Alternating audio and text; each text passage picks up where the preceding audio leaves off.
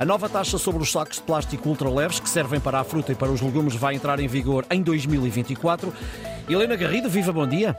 Olá, muito bom dia, Ricardo. Então, é este o caminho também para, nos, para termos comportamentos mais eh, próximos, mais amigos do ambiente?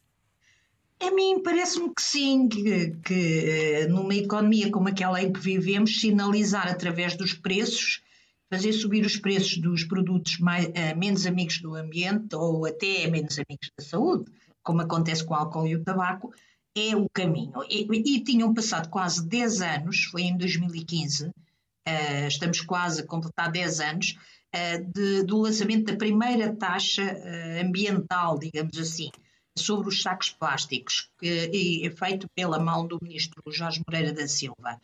A primeira reação foi, não sei se te lembras, Ricardo, todos começámos a levar sacos de casa uhum. e a ter mais cuidado por causa do dinheiro que íamos gastar no saco de plástico. Pouca gente se lembra do mal que o plástico faz. Penso que todos devíamos ver a imagem horrorosa da ilha de plástico que existe no Pacífico para deixarmos de consumir sacos plásticos, mas não é isso que acontece e, de facto, houve uma redução de sacos plásticos. As, as, os supermercados até criaram uma linha de sacos uh, amigos do ambiente, mas, entretanto, as pessoas foram se esquecendo uh, e uh, o consumo até tem vindo a aumentar, mas pode também estar relacionado com, com a pandemia, uh, mas é verdade que alterou o comportamento de tal maneira que a receita resultante desta taxa acabou por ser mínima.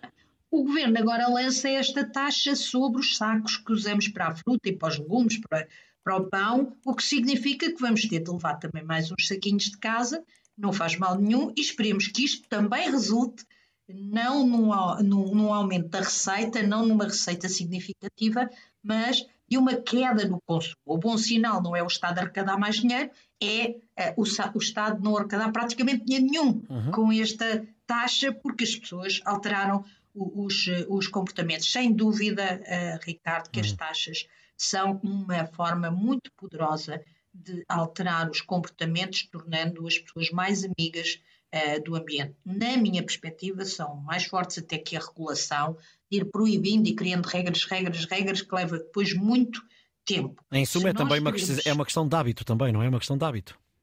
Claro, claro, mas nós para mudarmos hábitos temos muita dificuldade. Hum. Não há nada como entrar na nossa carteira para nos obrigar a mudar exato, hábitos, exato, não é? Exato. Agora é preciso atuar de forma também mais assertiva, porque não faz sentido nenhum do ponto de vista ambiental uhum. que uma viagem daqui para o Porto, por exemplo, ou do Porto para Lisboa, seja muitíssimo mais barata de autocarro do que de comboio, que é sem dúvida aquela, uh, o transporte tem a menor pegada ambiental, para não falar, para não falar dos aviões. Já há aqui muito caminho para se fazer. Uh, os políticos não gostam muito deste caminho dos preços, porque acham que pode provocar alguma desigualdade, é verdade, pode provocar alguma desigualdade, mas, uh, mas é, é um dos caminhos, sem dúvida, que se traduz numa maior rapidez na alteração dos comportamentos e fazer com que sejamos mais amigos do ambiente e com que façamos menos lixo e menos pegada de carbono. Justamente, e estamos a construir o futuro. Obrigado, Helena. Voltamos a encontrar-nos amanhã depois das nove.